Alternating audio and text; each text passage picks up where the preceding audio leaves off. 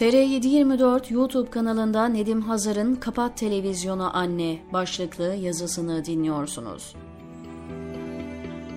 Yaşar Kurt'un Enfes Anne şarkısının dizelerindendir. Kapat televizyonu anne, seni de kandırıyorlar.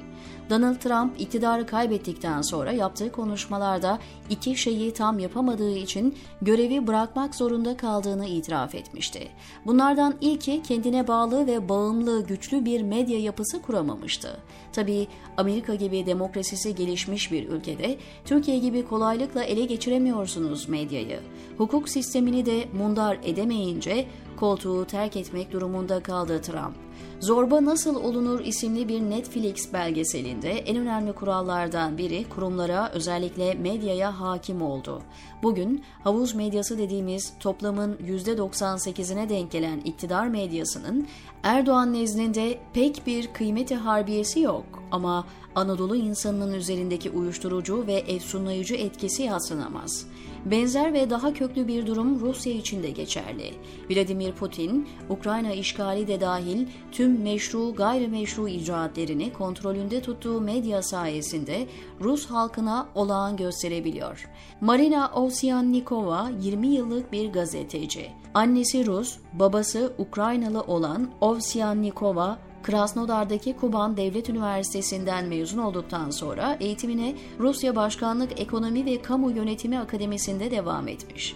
2002'de akademiden mezun olduktan sonra tüm Rusya Devlet Televizyon ve Radyo Yayıncılık Şirketi'nde çalışmış olan Ovsyannikova 14 Mart 2022'de Rusya Devlet kanalı Pervi kanalının ülkedeki en çok izlenen akşam haber programı olan Vremja'nın canlı yayını sırasında burada size yalan söylüyorlar diye bir pankart açtı. Pankartta tam olarak şöyle yazıyordu.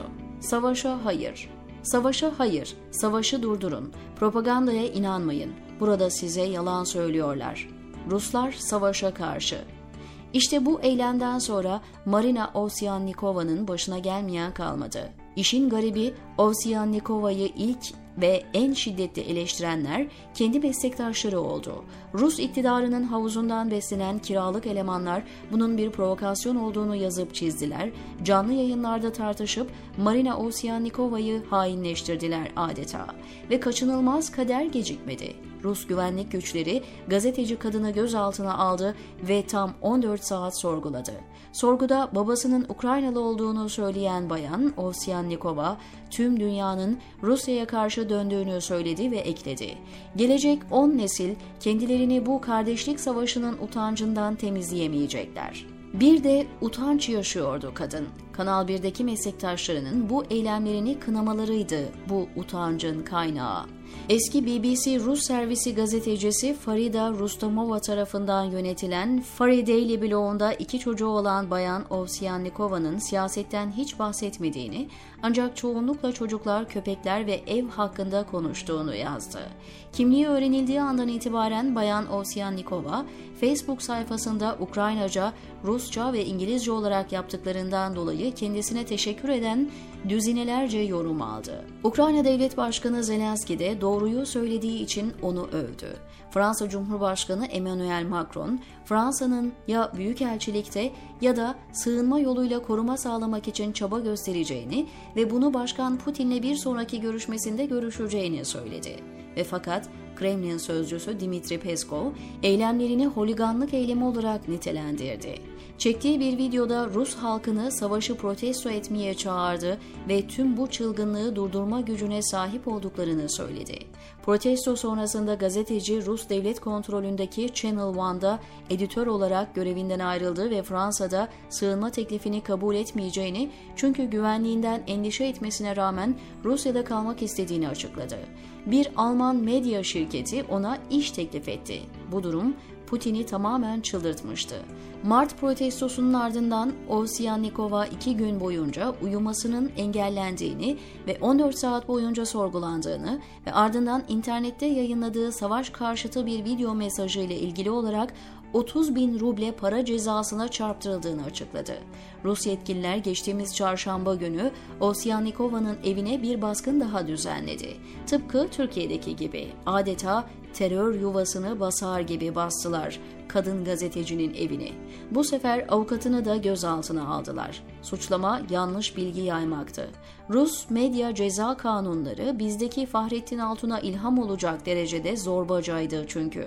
Avukat Dimitri Zakvatov, Marina Ovsyannikova aleyhindeki davanın 24 Şubat'ta Ukrayna'nın işgalinden sonra çıkarılan ve ordu aleyhindeki ifadeleri cezalandıran bir yasa uyarınca açıldığını söyledi. Bu sefer iş ciddiydi çünkü gazeteci hakkında 15 yıla kadar hapis cezası isteniyordu.